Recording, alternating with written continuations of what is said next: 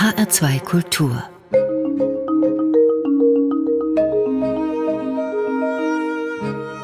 Doppelkopf Heute am Tisch mit Birgit van der Beke. Am Mikrofon begrüßt sie Mario Scala. Frau van der Beke, Ihr erstes Buch ist vermutlich immer noch Ihr bekanntestes, Das Muschelessen, 1990 herausgekommen. Was haben Sie eigentlich vorher gemacht? Haben Sie da auch Literatur geschrieben? Halten Sie uns das vor, was Sie, was Sie da vorgeschrieben haben? Nein, das klingt nur so geheimnisvoll. Ähm, ich habe in Frankfurt gelebt, ich habe in Frankfurt studiert, gegen Ende meines Studiums ein Kind bekommen, dann eine Dissertation begonnen und mehr oder weniger überlegt, wie ich es schaffen kann, Schriftstellerin zu werden, wie man das macht, weil dafür gibt es ja keine wirklich geraden Wege oder geraden Linien. Und als mein Sohn dann zwei war, also so, wenn man sagt, gegen Ende dieser Mutterschaftsphase, habe ich mich hingesetzt und habe angefangen zu schreiben. Da gab es vorher nichts Geschriebenes. Das ist ja sehr ungewöhnlich für, ein, für eine Schriftstellerin, dass nicht mal so kleine Versuche sind, weil mit dem ersten Buch haben Sie ja dann direkt den großen Erfolg gehabt, den Ingeborg-Bachmann-Preis bekommen. Wie wichtig war das für Sie, dann sofort die Anerkennung auch von einer Jury von diesem Preis bekommen zu haben? Das war phänomenal. Also ich fuhr dahin und, und war nur ich und ich kam da zurück und war eine Schriftstellerin. Das ist äh, unglaublich gewesen. Also das hat auch eine ganze Weile gedauert, bis ich das verkraftet habe. Aber ich wollte das. Die Kritik hat ja so ein bisschen rumgemerkelt an dem Buch. Das war ja nicht sofort ein Kritikererfolg auch. Hätte Sie das ohne den Preis sehr irritiert oder waren Sie da so stabil, haben Sie gesagt, ich bin jetzt eine Schriftstellerin und ich will das auf jeden Fall weitermachen und das ist auch mein Berufsziel, das zu machen? Ja, das war mein Berufsziel. Äh, ich weiß nicht genau, ob die Kritik so ausgefallen wäre, wenn ich den Preis nicht gewonnen hätte, weil man ja mit, mit sagen wir mal, unbekannten Debütanten vorsichtiger umspringt, als mit Leuten, die dann aus dem Stand den Bachmann-Preis kriegen. Also das ist schon ein anderer Fall. Aber sicherlich hätte mich die Kritik nicht davon abgehalten, weiter zu schreiben, weil das saß sicherlich sehr tief. Wer ihre Bücher aufmerksam liest, selbst wer sie unaufmerksam liest, wird natürlich auf einige Bezüge kommen zwischen ihrem Leben, also zwischen dem Studium, zwischen dem Kinderkriegen und Ihrer Literatur. Ist das trotzdem diese Zeit des Studiums so eine Anregung für Sie, aus der Sie immer noch schöpfen, immer so ein Erfahrungsschatz, den Sie bei Ihren Büchern immer anders und immer modifiziert, aber dann doch verwenden können? Naja, jeder Autor gewöhnt sich an, aus jeder seiner Lebensphasen zu schöpfen, wobei natürlich die frühen sehr viel ergiebiger sind als spätere. Das sagt jeder. Also was man mal nach 40 erlebt, ist längst nicht so literaturträchtig wie das, was man vor 15 erlebt. Aber natürlich ist es eine reine Lebensangewohnheit, eines Autors jede seiner seiner Erinnerungen auch auszubeuten. Das muss man leider sagen. Das ist ein, auch, ein, auch ein lästiger Zug, aber den hat man eben als Autor. Und dazu gehört bestimmt auch die Zeit des Studiums. Also nicht, dass ich sie in dem Sinne ausbeuten würde, dass ich mein eigenes Studium beschriebe oder solche Dinge, aber alles, was ich erlebe, kommt sozusagen in so ein Zwischenlager und aus dem muss ich dann später mal gucken, was literaturfähig ist. Ein Thema, das bei Ihnen immer wiederkehrt, ist Familie, das Muschelessen, die Rebellion gegen den Vater. Und es sind ja auch verschiedene Familienmodelle, die Sie immer beschreiben. Es ist so ein bisschen die jetzt sehr modische Patchwork-Familie, die immer genannt wird. In Ihrem letzten Roman Geld oder Leben, das beginnt mit der Großmutter und es endet mit der Großmutter auch wieder. Frau van der Beek, sind das so verschiedene Familienmodelle, die Sie kombinieren und wo Sie versuchen, die verschiedenen Vorteile dieser Modelle, dieser Modelle herauszubekommen und vielleicht miteinander zu kombinieren? Ich glaube gar nicht, dass es mir um Vorteile oder Nachteile verschiedener Familienmodelle geht, sondern ich glaube, ich habe das Gefühl, wenn wo was zwischen Menschen schief geht und man das unglaublich gut herauserzählen kann, und zwar auf eine Weise herauserzählen kann, dass sogar der gesellschaftliche Bezug des Schiefgehens klar wird, dann sind das Familien. Und das, und das liebe ich, weil das die, die engen und die intimen und letztlich noch die Beziehungssysteme überhaupt sind, an denen man äh, was nacherzählen oder nach, ja, nachspüren kann. Und ich brauche Familien immer dann, wenn ich das Große klein erzählen will. Oder sagen wir mal so, aus dem Kleinen was groß erzählen will. Diese Konstellation aus dem Muschelessen, also der Vater, der nicht nach Hause kommt und die Familie verschwört sich gegen ihn, hat ja eine Ambivalenz. Also diese Familie funktioniert nicht, sie löst sich auf. Aber auf der anderen Seite ist diese Frontstellung gegen den Vater auch etwas, was die übrigen, die Restfamilien wieder eint. Also sind diese beiden Sachen, ist es die Familie, die nicht funktioniert und dann doch wieder funktioniert? Ist es so das, was Sie, was Sie da ausprobieren, was Sie an der Familie fasziniert? Am Muschelessen hat mich interessiert das Moment von Rebellion. Das muss man so sehen. Das Muschelessen ist 1989 im August entstanden. Das war eine in, der, in, Deutschland ausgesprochen wichtige Zeit, nämlich die Zeit, wo die DDR zusammengebrochen ist. Und, und ich saß vorm Fernseher und beobachtete praktisch stündlich, wie die DDR zusammenkrachte und ein ausgesprochen autoritäres System und schrieb mit der anderen Hand, wenn man so will, also schrieb das Muschelessen nämlich die Geschichte einer Rebellion, nicht einer Revolution, sondern eines Aufstands innerhalb von vier Stunden gegen einen autoritären Vater, also eine, eine Leitfigur. Wenn man es parallel sieht heute, einerseits eine Deutschlandgeschichte und andererseits eine Familiengeschichte. Und sie entstand auch so. Eine Frage stellt sich demjenigen, der die Romane von Birgit van der Beke gelesen hat auch in Bezug auf ihre Familienmodelle, die Sie da beschreiben. Sie probieren verschiedene Modelle aus, also die Groß- und die Kleinfamilie, die Zweierbeziehung und dann auch die Beziehungsexperimente während des Studiums. Wie wichtig ist denn letzteres für Sie, also das Ausprobieren von unterschiedlichen Möglichkeiten des Zusammenlebens? Naja, das kommt eigentlich gar nicht besonders vor. Ich glaube, in diesem Buch hier, in, in Geld oder Leben, nehme ich die Zeit des Studiums, nicht meines Studiums, sondern des Studiums in, in meiner Erzählung nehme ich, weil die 70er Jahre und Studieren und äh, sich auflehnen und gegen, gegen die Ordnung protestieren und Erfolg verweigern, weil die zusammengehören. Also ich brauche das eigentlich fast wie ein soziologisches Modell. Also nicht eigentlich als, als ich beschreibe nicht, was Studieren ist. Sie haben das, Ihr letztes Buch jetzt erwähnt, Geld oder Leben. Dieses Thema Familie wird ja jetzt mit dem Thema Geld kombiniert. Und Geld ist ja das, das was ja, die Familie dann auch auflöst und was auch vor allen Dingen eine Kontinuität zwischen den 50er Jahren und zwischen heute ist, weil der Vater versucht eine Karriere zu machen, Geld ist ein wichtiges Thema in der Familie und der Sohn macht es ja dann hinterher genauso. Die Figur Mats, der dann ähm, mit der New Economy liebäugelt und von der Theorie schwärmt, dass Geld sich einfach so vermehrt. Ist Geld etwas, was Ihnen fürchterlich auf die Nerven geht? Nein, gar nicht. Geld ist was, was mich sehr fasziniert, sonst hätte ich dieses Buch nicht geschrieben.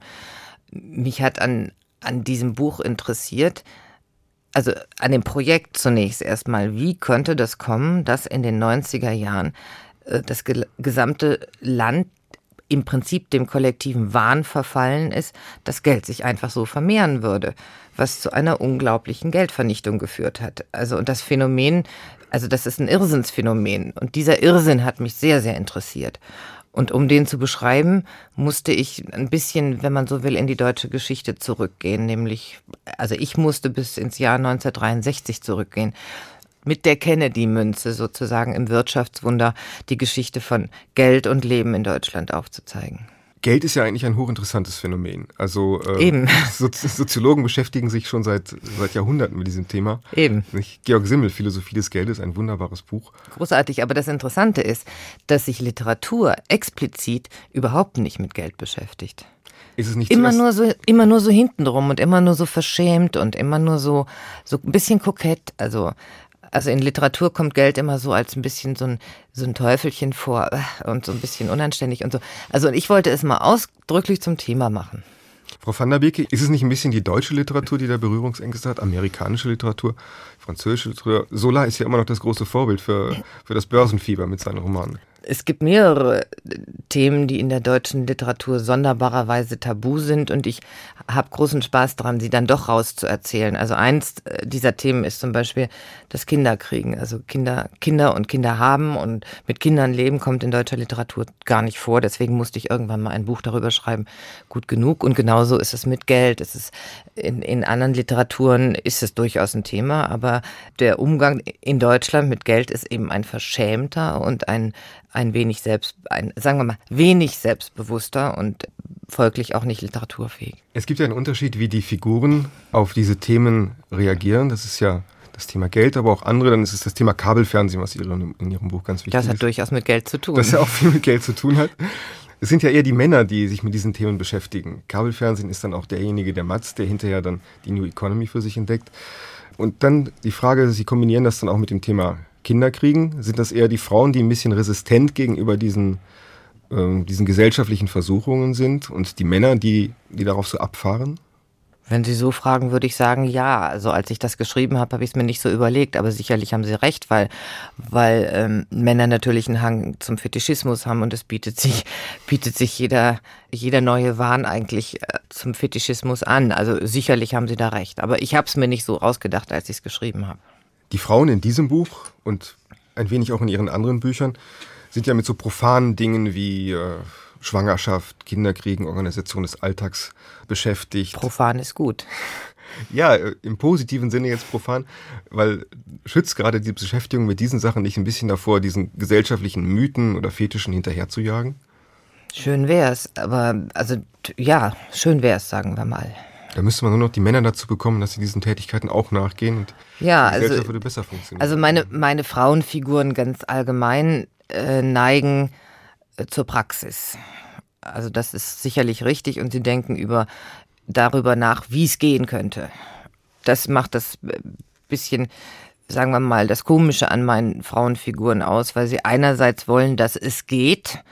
Und wenn man es will, dass es geht, stellt man immer fest, dass da ziemlich viele Hindernisse im Weg liegen. Und wenn man sie praktisch aus dem Weg räumen will, ohne groß, äh, große theoretische Gebilde äh, drum zu bauen, dann ist das, dann ist das schon ziemlicher Slapstick im Allgemeinen. Die Verbindung zwischen Anfang der 60er Jahre und jetzt der Gegenwart, dazwischen lagen ja die Zeiten der, der Rebellion und die Figuren in ihrem Buch durchlaufen ja auch diese Phasen. Aber man hat, gewinnt ein wenig den Eindruck, dass diese Erfahrung verloren geht. Dass durch die New Economy, durch diese Börsenbegeisterung, dieser Antrieb, dieser Elan irgendwie verschwunden ist. Ja. Das ist doch eigentlich, das läuft ja gegen alles, was wir jetzt äh, seit langen Jahren von der Politik hören. Es ist eine Gesellschaft, die verändert wurde. Wir haben diese Gesellschaft verändert, ist das, was uns die Studenten von einst erzählen. Das ist ja dann eigentlich von der aktuellen, gegenwärtigen Entwicklung seit Mitte der 90er Jahre im Prinzip getilgt Weg. worden. Es Weg. ist weg. Ja, genau. Das ist wahrscheinlich ein Grund, warum ich dieses Buch so weit nach hinten aushole. Also ich glaube, dass die, die Zeiträume, in denen man noch Erinnerung hat, dass die immer kleiner werden. Also dass man praktisch inzwischen so hingekriegt habe, Erinnerung geht nur von einer Modesaison zur anderen und was davor lag, ist praktisch äh, weg. Also ob das ehemalige Wahlversprechen sind oder die eigene Jugend oder die eigenen Träume vor allen Dingen auch, sie sind weg. Also und das ist ein unglaublicher Schnitt gewesen, der wahrscheinlich so in den 80er Jahren stattgefunden hat. Da ist die, da ist die Geschichte abgekoppelt worden. Die ist irgendwo auf einem Abstellbahnhof stehen geblieben und die Welt ist anders weitergegangen. Und zwar ohne die Erinnerung daran, dass man noch etwas wünschen könnte. Ist dann dieser Versuch, so einen großen Bogen zu legen von der Familie, von der Großmutter, die noch aus einer anderen Zeit quasi kommt und die am Schluss ja wieder erinnert wird, so ein Versuch, so einen Kontext zu schaffen und sei es ein familiärer, in dem dann, wenn es gesellschaftlich denn nicht mehr geht, so etwas wie eine Erinnerung noch bestehen könnte, wo noch etwas tradiert werden kann, wo Erfahrungen weitergegeben werden? Das ist das Projekt von, von wenn man erzählt, immer. Also das könnte drüber stehen. Natürlich ist Erzählen immer erinnern und lebendig halten und weitergeben von, von mir zu dir weitergeben. Mit der Hoffnung, dass da das Erinnerte ankommt oder das Gelebte oder das Lebendige. Also es ist immer Erzählen ist einfach der Versuch, lebendig zu machen, was sonst nicht vorkommt. Und auch herauszufinden, wo es denn vorkommen kann, weil wenn es die Gesellschaft nicht tut oder wenn sie es aktiv verhindert, auch durch die Politik, durch gewisse Verhaltensweisen der Medien, muss man sich überlegen, wer das überhaupt noch machen kann. Und dann ist es dann eine private Sache? Ursprünglich war Erzählen vielleicht eine private Sache, aber sie ist natürlich sehr schnell ein gesellschaftlicher Prozess geworden, der jetzt allerdings wieder abgeschafft wird. Und ich beharre einfach darauf, dass Erzählen eine unglaublich schöne Form von Miteinanderleben ist machen wir jetzt eine kleine musikalische Pause, und zwar mit Zagara und Evans und ihrem berühmten Song In the Year 2525. In the year 2525, if man is still alive, if woman can survive, they may find.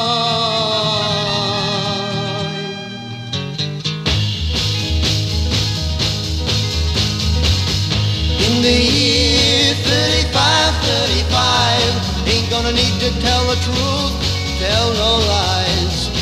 Everything you think, do, and say is in the pill you took today. In the year 45, 45, ain't gonna need your teeth, won't need your eyes. You won't find a thing to chew. Nobody's gonna look at you.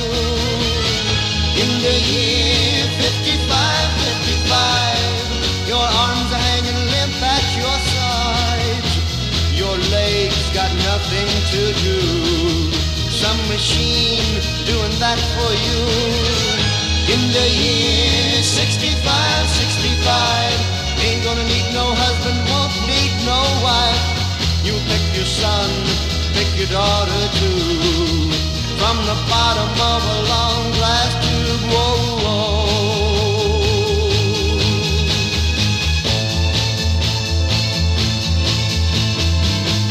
In the year 7510, if God's a coming, he ought to make it by then.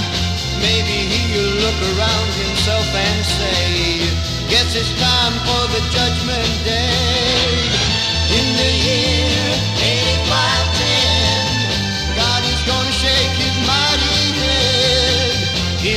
say, I'm pleased where man has been, or tear it down and start again. Whoa, whoa. In the year 95, 95, I'm kinda wondering if man is gonna be alive. He's taken everything this old earth can give, and he ain't put back nothing. Whoa, whoa. Now it's been 10,000 years. Man has cried a billion tears for what he never knew. Now man's reign is through, but through eternal night, the twinkling of starlight, so very far away, maybe it's only yesterday. In the year 2525,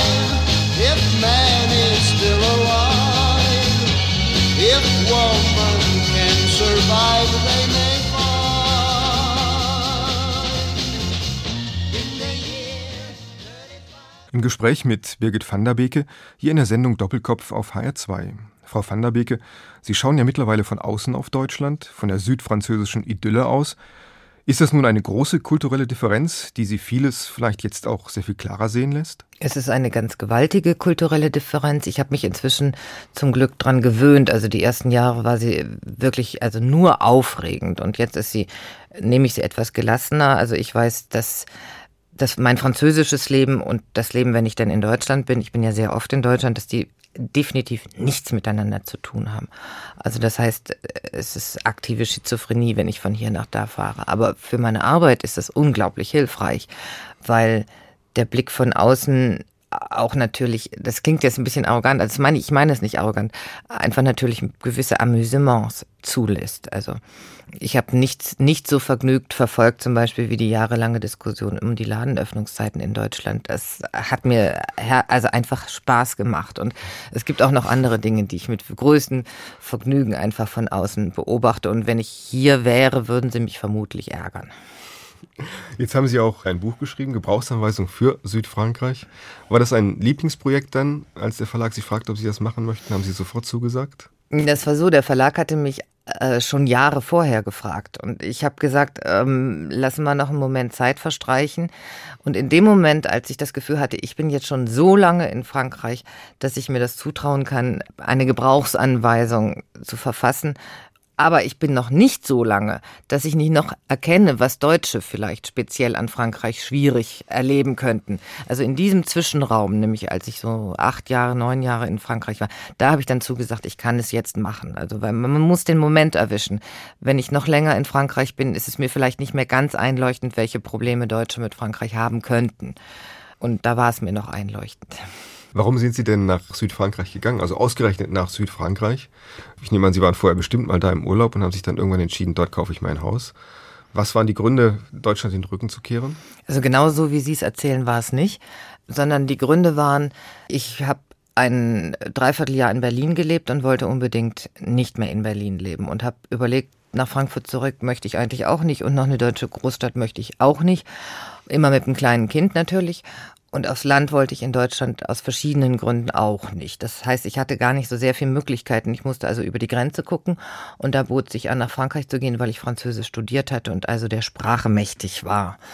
Und ähm, wenn man dann überlegt, nach Frankreich zu gehen, fällt einem sehr schnell ein, dass der Süden wahrscheinlich sehr angenehm ist. Und da, wo wir dann hinterher hingezogen sind, bin ich vorher noch nie gewesen. Also das haben wir gefunden, als wir uns entschlossen haben, nach Frankreich zu ziehen. Also eine sehr pragmatische, im Grunde eine sehr französische Entscheidung. Und dann haben Sie erst hinterher festgestellt, dass es eine gute Arbeitsatmosphäre für Sie ist, weil von der Großstadt dann nach Südfrankreich ist ja auch ein Unterschied. Es gibt ja viele, die sagen, ich brauche die Großstadt, sie ist für mich inspirierend.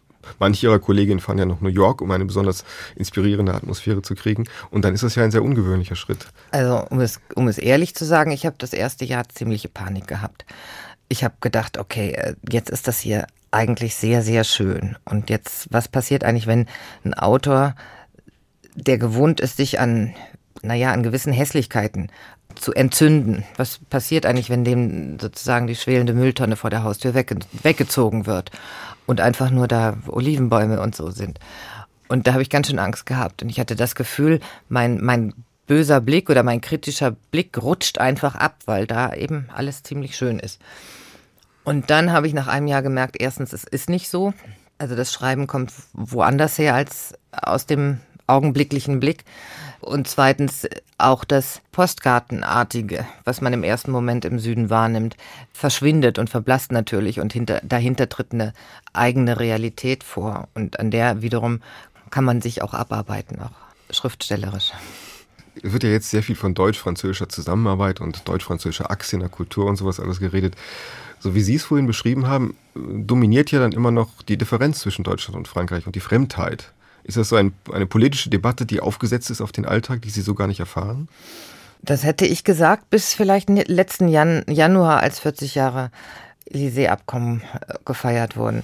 Also da war mir, war mir völlig klar, es gibt keine deutsch-französische äh, Freundschaft. Äh, eben die einen wollen von den anderen nichts wissen und die anderen von den einen nichts wissen und es herrschen tadellose Vorurteile, also und bombensicher sitzen die. Und inzwischen bin ich da gar nicht mehr so sicher, weil in der Letz gerade im letzten halben Jahr hat sich sichtbarlich was bewegt. Also zum Beispiel plötzlich sind Freunde meines Sohnes nach Dresden gefahren und haben dort irgendwelche äh, Kunstaustauschgeschichten äh, mit, äh, mit deutschen Jugendlichen gehabt oder bekunden plötzlich Interesse an eben Deutschland. Das ist etwas, was ich in den letzten zehn Jahren so nicht beobachtet habe und das sehe ich gern und das gucke ich mir jetzt etwas genauer an und ich hoffe, ich hoffe, dass da vielleicht einfach wirklich die Grenzen sich ein bisschen erweichen und und äh, vielleicht das eine vom anderen Land auch profitieren kann. Also da gibt es in jedem Land Erfahrungen, die dem anderen zugutekommen könnten.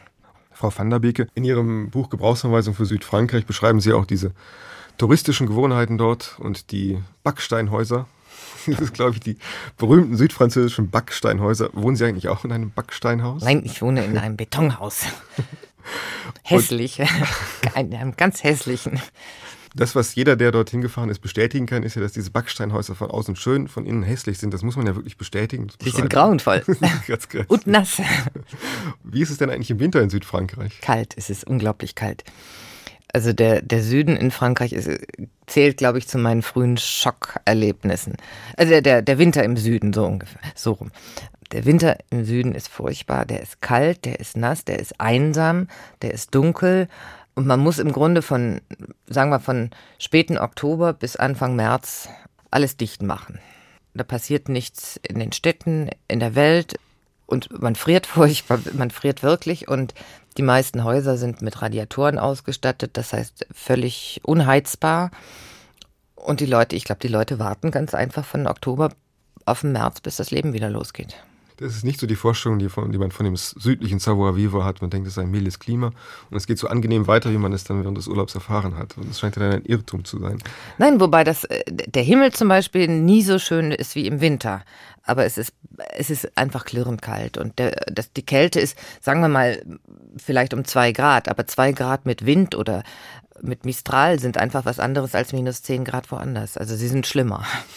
Inwiefern nehmen Sie denn an der französischen Kultur teil? Ich nehme an, Sie sind dort als deutsche Autorin bekannt. Werden Ihre Bücher eigentlich ins, ins Französische übersetzt? Kennt man Sie dort als Autorin in Frankreich auch? Meine Bücher sind ins Französische übersetzt. Ich habe eine ganze Zeit lang am französischen Kulturleben insofern teilgenommen, als ich ähm, Juryarbeit gemacht habe. Gut, ich gehe auf Messen, ich habe mal hier und da Kleinigkeiten im Fernsehen gemacht, aber wirklich Kleinigkeiten. Und ich habe ansonsten extremen Wert darauf gelegt, dass ich dort, wo ich lebe, nicht als Autorin bekannt bin, weil ich eigentlich ein ganz normales Leben führen will. Und das ist mir auch soweit gelungen und das genieße ich auch sehr. Das heißt, ich bin da einfach ein Mensch. Jeder weiß, dass ich schreibe, aber ich so, ich ich erzähle nicht weiter was und ich gebe auch niemandem meine Bücher und ich sage auch, also ich rede darüber nicht weiter und, und das gefällt mir ganz gut. Das, was, was die Alltagskultur und was das Fernsehen angeht, scheinen ja keine so großen Unterschiede zwischen Deutschland und Frankreich so zu bestehen. Doch, das französische Fernsehen ist so schlecht, so schlecht ist das Deutsche noch in zehn Jahren nicht. Die Unterschiede scheinen ja eher so im Bereich des Alltags zu sein. Ein Thema bei Ihnen ist ja immer Schwangerschaft, Kinder kriegen, die Probleme mit der Organisation des Lebens dort. Das ist in Frankreich, glaube ich, sehr viel einfacher. Ja. Also ich glaube, auch in dieser Gebrauchsanweisung erzählen Sie, dass französische Mütter sich gar nicht vorstellen können, dass ihre Kinder keinen Ganztagsunterricht haben. Ja. Ist es in Deutschland wirklich so schlimm, wie man immer fürchtet? Ja. Ja. Also als ich äh, mit dem achtjährigen Kind nach Frankreich kam und das Kind in die Schule geschickt habe, habe ich ein halbes Jahr oder ein Jahr lang gedacht, ich bin im Paradies. Also ganz einfach. Es gibt eine klare Arbeitsteilung. Tagsüber ist die Schule zuständig, den Rest die Familie. Die fuschen sich nicht gegenseitig ins Handwerk. Die reden auch nicht weiter miteinander darüber. Da wird nicht viel äh, debattiert, wer dran schuld ist, wenn das Kind nicht und so. Also und es wird auch nicht dem einen oder dem anderen in die Schuhe geschoben, was ja in Deutschland so ein unglaubliches äh, Prinzip ist, womit eigentlich verhindert wird, dass Kinder anständig groß werden. Die einen machen das, die anderen machen das, mal besser, mal schlechter und es ist kein Problem. Das ist das Schöne daran. Also es ist eine große Selbstverständlichkeit. Es gibt keine Elternabende. Man regt sich über die Schule auf, aber nicht besonders. Und die Kinder gehen hin und sind bis um 5 Uhr da und werden erfreulicherweise irgendwie untereinander sozialisiert. Einfach weil die in der ganzen Gruppe den ganzen Tag miteinander verbringen, sozialisieren die sich wunderbarerweise selbst und werden ganz klasse. Französische Kinder sind richtig gut. Ja, sie sind freundlich, sie sind warmherzig, sie sind höflich. Soweit ich sie da unten auf dem Land, in, in, im Süden, äh, fern von allen äh, kritischen Ballungszentren und so weiter kenne, sind sie einfach entzückend.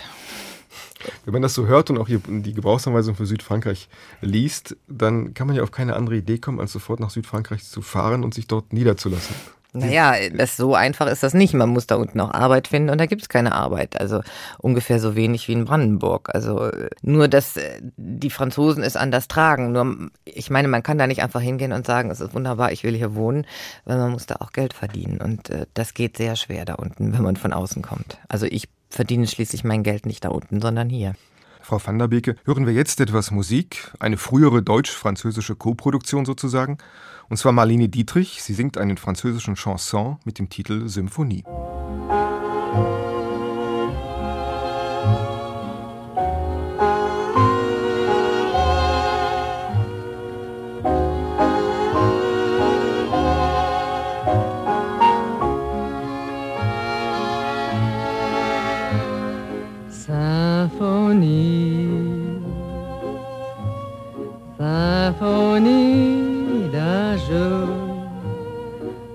chante toujours dans mon cœur lourd.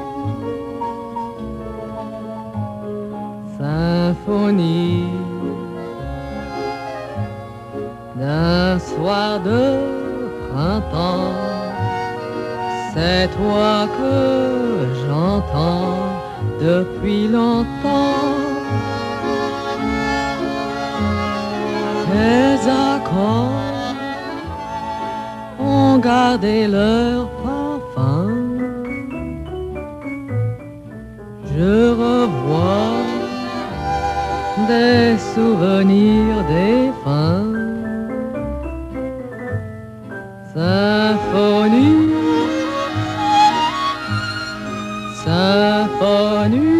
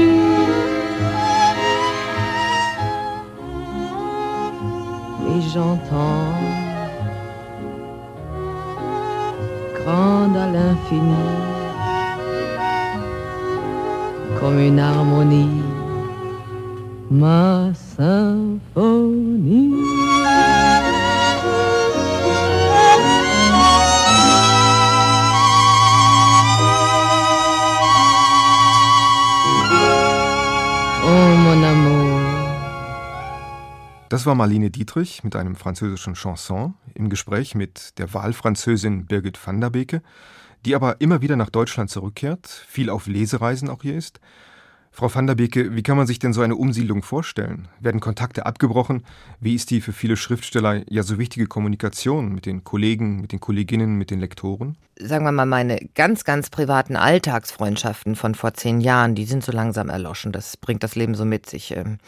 Wenn man einfach 1000 Kilometer entfernt wohnt. Aber natürlich ist es so, dass ich eine Menge Kollegen kenne, eine Menge Leute aus der Branche, aus der Literaturbranche kenne und ähm, sagen wir mal lebhaft äh, Gebrauch vom, vom E-Mail und Internet und solchen Dingen mache. Also da gibt es ganz viele Kontakte. Aber sie sind nicht Kontakte, die eben so täglich, sondern mehr so episodenhaft stattfinden. Fehlt Ihnen das denn nicht, der, Aus, der, so der tägliche Austausch mit Schriftstellern und Kollegen? Weil das erzählen ja viele aus der Großstadt, dass Ihnen das ganz wichtig ist, wenn Sie schreiben, dass Sie dann auch darüber diskutieren können mit Kollegen, Kolleginnen. Nein, ich, ich bin ein Autor, der sehr eigenständig arbeitet. Ähm, also auch der Verlag mischt sich da überhaupt nicht ein. Ich möchte das auch nicht. Ich arbeite für mich, habe ich immer so gemacht und ich rede gern mit Leuten, aber ich wüsste jetzt nicht genau, warum es Schriftsteller sein müssten. Mit Geld oder Leben haben Sie auch zum ersten Mal so einen großen Zeitrahmen gewählt, von Anfang der 60er Jahre bis in die Gegenwart hinein. Wie kam das, dass Sie sich so diesen, diesen Rahmen gesetzt haben? Einmal ist es so, dass man äh, auf ein enges Pro Projekt ein weites folgen lassen möchte, zum Beispiel. Und abgehängt ähm, erzähle ich einen Zeitraum von drei Tagen oder vier Tagen. Also das war mein letztes literarisches Buch und äh, natürlich hat man dann Lust, mal was anderes, also einen größeren Zeitraum zu erzählen, aber in Wirklichkeit ist es eigentlich ein thematisches Vorgehen gewesen. Ich habe überlegt, ich möchte mir selbst erzählen, wie es passiert ist, dass in den 90er Jahren oder im Jahr 2001 genau genommen ein ungeheuerlicher Vorgang passiert ist, nämlich es wurde ganz viel Volksvermögen vernichtet. Auf einen Schlag. Und zwar unglaublich viel. Also erstens habe ich mich gefragt, wo ist das hin? Das ist natürlich eine Kinderfrage, aber das war gar nicht der Punkt. Ich wollte erzählen, wie es dazu gekommen ist. Nämlich zu dem Phänomen, dass Leute jahrelang glaubten, Geld sei völlig losgekoppelt von so Werten wie Arbeit oder solchen herkömmlichen, etwas langweiligen Angelegenheiten dazu da, dass man es auf die Börse tut und dann wird es einfach mehr. Einfach so, wie, wie im Schlaraffenland oder so, ja. Also so ein, Bibel, ja, so, ein, so eine Hexerei, ja. Und, und dieser Hexenglaube hat mich, hat mich interessiert und es ist natürlich äh, negativ ausgeschlagen. Und als ich anfing darüber nachzudenken, merkte ich, ich kann das nicht voraussetzungslos erzählen, wie es dazu gekommen ist, weil es natürlich eine Geschichte hat. Und ich fing an, wirklich Schritt für Schritt im, äh, zurückzugehen. Ich habe dann überlegt, natürlich kam das, weil 89 der Kalte Krieg zu Ende war, der Sozialismus abgeschafft war und sozusagen die Alternative zum Kapitalismus plötzlich äh, weg war und der dann wild wurde, der einfach durchdrehte, der Kapitalismus, sagen wir mal so, kurz. Und dann merkte ich, das reicht mir auch noch nicht, ich muss die 80er Jahre erzählen, ich muss ich muss den Einfluss der Medien erzählen und die Entwicklung der Medien, die ja einen großen Einfluss, äh, sagen wir mal, auf die gesellschaftliche Psychologie haben. Dann merkte ich, das reicht mir immer noch nicht, ich muss in die 70er Jahre rein, in die Zeit, wo, wo Geld abgelehnt wurde, Konsum abgelehnt wurde, Erfolg abgelehnt wurde, Karriere und all diese Dinge. Also, und dann merkte ich, ich muss immer noch weiter zurück. Und dann war ich plötzlich sagen wir mal, irgendwann im Wirtschaftswunder und da konnte ich dann plötzlich anfangen zu erzählen. Und also habe ich dann äh, plötzlich mich in der Situation gesehen, einen sehr schnellen erzählerischen Durchlauf durch 40 Jahre bundesdeutscher Geschichte machen zu wollen. Das finde ich eine ganz verblüffende Parallele zu den 50er Jahren. Und man denkt ja, es ist zwischendurch so viel passiert. Jetzt haben wir vorhin schon gesagt, es ist irgendwie alles weg zwischendurch. In den 70er Jahren eigentlich eine sehr sympathische Zeit, was, was so ein Thema wie Geld angeht. Ich erinnere mich an ein Zitat von Louis Aragon, der mal gesagt hat, Geld ist das, was man haben muss, um nicht drüber reden zu müssen. Das ist so diese. Das ist ein sehr französischer Standpunkt. Ein sehr französischer. Ein aristokratischer geradezu. Ein so Bohem-Standpunkt. Es ist ja so, so ein bisschen das Denken vielleicht in den 70er Jahren. Wo sehen Sie genau die Parallelen zwischen 50er und 60er Jahren? Weil 50er Jahre war ja schon eine Zeit der Knappheit des Wiederaufbaus. Geld ist ja das, was man nicht hatte und sich erst durch Karriere, wie es der Vater in, ihm, in ihrem Buch auch macht, durch Karriere aneignen muss. Und 90er Jahre ist ja eigentlich die Zeit des Überflusses. Naja, äh, die 60er Jahre fingen an, eine Zeit des Überflusses zu sein. Ich glaube, ich fange an zu erzählen in einem Moment, in dem in Deutschland das Phänomen auftaucht, jeder hatte alles. Und wenn man alles hatte, kaufte man es sich nochmal und stellte das, was man vorher gehabt hat, in den Keller und das Neue oben in die Wohnung. Also das war, glaube ich, die Erfahrung des Wirtschaftswunders. Also das fast jährlich neue Auto, die steigende PS-Zahl und die, die großen Symbole auf den Autos, die Weltkugel beim Ford und der Stern und so weiter und so weiter. Das ist, glaube ich, mit dem Wirtschaftswunder zum ersten Mal in dieser Überflussartigkeit aufgetaucht. Deswegen fange ich in den 60er Jahren an. Diese Themen Geld oder auch Kabelfernsehen, beim Lesen hat man ein wenig den Eindruck, das sind so die Themen, die von der Gesellschaft auf die Tagesordnung gesetzt werden und die Einzelnen müssen sich damit rumschlagen, müssen sich entweder anpassen und das übernehmen oder gucken, wo sie so Widerstandskräfte entwickeln können. Familie, Alltagsorganisation ist so ein bisschen was, wo man dann merkt, das ist nicht das, was ich brauche, das ist nicht das, was mich beschäftigt, wo man so ein bisschen gegen das System arbeiten kann. Ist es so der Einzelne und auf der anderen Seite, das ist die Vorgabe von der Gesellschaft, was miteinander konkurriert? Da ich jetzt in Frankreich lebe, ist mir, ist mir sehr stark aufgefallen, dass es ein besonderes deutsches Dilemma gibt, nämlich gerade die privaten Lebensmodelle sind ja in den 70er Jahren unglaublich gründlich abgeräumt worden. Also Familie ist sozusagen als Orientierungspunkt nicht mehr gültig. Private Bindungen sind suspekt. Äh, das Kinderkriegen ist ja in Deutschland ziemlich eingestellt worden. Also genau diese privaten Modelle, die in Frankreich zum Beispiel völlig traditionell immer weiter bestehen, auch wenn sie natürlich geschwächt werden, das ist klar, das ist eine globale Entwicklung, aber Familie ist unwidersprochen das Lebensmodell in Frankreich. So kann man das in Deutschland gar nicht sagen. Und somit ist der Einzelne tatsächlich sehr einzeln mit tatsächlichen Entscheidungen konfrontiert. Äh, nehme ich an den gesellschaftlichen Übereinkünften, wie sie uns abends durchs Fernsehen angetragen werden, teil oder lehne ich mich dagegen auf und dann muss ich das sehr alleine tun, weil es andere als diese Übereinkünfte nämlich gar nicht gibt. Also das ist eine sehr fatale Entwicklung. Es gibt nicht mehr gesellschaftliche Orte, in denen in denen in Frage gestellt wird, was als großer, großer Medienkonsens äh, täglich über uns ausgekippt wird. Man denkt immer, in Frankreich ist es noch ein wenig anders. Es gibt noch die. Ist es auch etwas intakten linken Organisationen. Es gibt noch die kommunale Struktur, die sich ein wenig der deutschen äh, gegenüber ändert. Äh, ist das ein Vorteil für Frankreich? Es ist ähm, insofern ein Vorteil, als es gewisse, na, gewisse gesellschaftliche Räume gibt, in denen man sich regional oder auch politisch äh, noch tatsächlich besprechen kann. Ich glaube, solche Räume gibt es in Deutschland nicht mehr. Jetzt reden wir häufig über Frankreich. Ich würde gerne noch ein bisschen mit Ihnen über Deutschland und dieses Buch Geld oder Leben reden. Die 60er, 70er, 80er Jahre, das ist ja unglaublich viel gesellschaftlicher Stoff. Als Sie dann sich überlegt haben, wie beschreibe ich diese Jahrzehnte und diese Entwicklungen dieser Familie, die Sie beschreiben, wie haben Sie sich überlegt, was ist das Wichtige für mich, was ist das, was ich da rausgreife? Ich neige insgesamt bei meinem Arbeiten zu, zum Extrahieren. Also ich ziehe sehr gern das, was ich als Essenz empfinde, ziemlich zusammen. Also das heißt, für mich läuft eine große Assoziationskette, sagen wir mal, in den Begriff der Kennedy-Münze rein. Und ich glaube, der kann sich daraus auch entfalten wieder. Oder wenn ich den Bericht des Club of Rome und das anschließende, die anschließende Ölkrise und das Fahrverbot kurz antippe, mit den privaten Folgen, die das in der Familie der Protagonistin da hat, dann glaube ich, dass ich historisch was evoziere. Bei denen, die sich erinnern, sowieso, weil jeder weiß, wie sich die Ölkrise damals anfühlte und das Fahrverbot anfühlte. Aber auch, glaube ich, bei denen, die es nicht wissen, weil da steigt eigentlich eine Zeit draus, glaube ich, aus den, wenn ich es antippe nur. Und deswegen komme ich auch relativ schnell durch die 40 Jahre Geschichte, weil ich mir bestimmte Punkte aussuche und die aufleben lasse.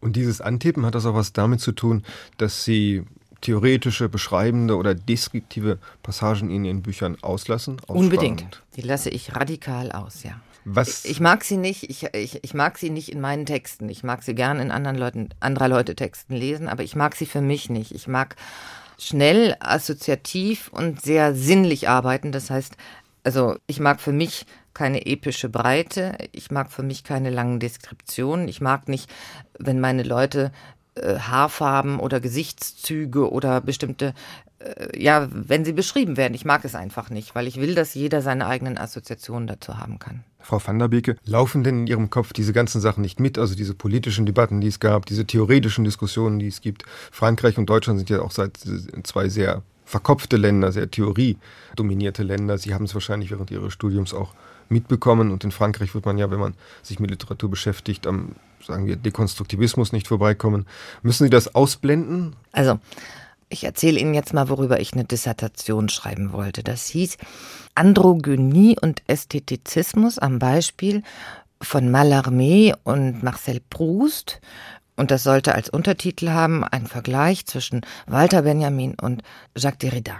Das ist natürlich ein irrsinnstheoretisches Ding gewesen. Also ich habe Theorie mit Löffeln gefressen und eines meiner Kunststücke, was ich für mich als Kunststück bezeichne, also mir selber anrechne, ist, dass ich, bevor ich angefangen habe zu erzählen, das alles einfach weggeräumt habe. Also nicht, dass das weg ist. Ich kann das denken, ich kann das lesen, ich mag das gern lesen, aber ich habe ein, eine Trennung gemacht und gesagt, okay, das Zeug gehört nicht ins Erzählen rein. Und das halte ich, das mag ich an, an meiner Arbeit. Also ich mag das in literarischen Arbeiten nicht so gerne lesen, das Theoretische. Und das geht so einfach, so eine Trennung zu machen, so das ist jetzt diese Etappe, die lasse ich hinter mir. Jetzt schreibe ich ganz anders. Nein, es ist nicht eine Etappe, sondern es ist ein Genrewechsel. Also das ist einfach ein anderes Genre. Ich kann, ich kann schon theoretisch schreiben, aber ich habe gesagt, ich trenne das und ins Erzählen möchte ich es nicht haben. Und das hat mich zwei Jahre ungefähr gekostet, bevor ich angefangen habe zu erzählen. Und ich habe dann immer gesagt, ich gewöhne mir alle Fremdwörter ab. So ungefähr war das.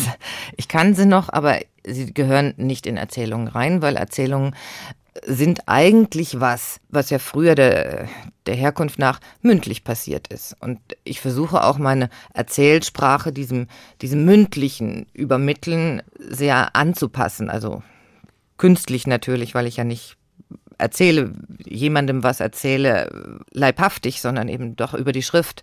Aber trotzdem versuche ich, diese Sprache dem oralen Erzählen anzupassen.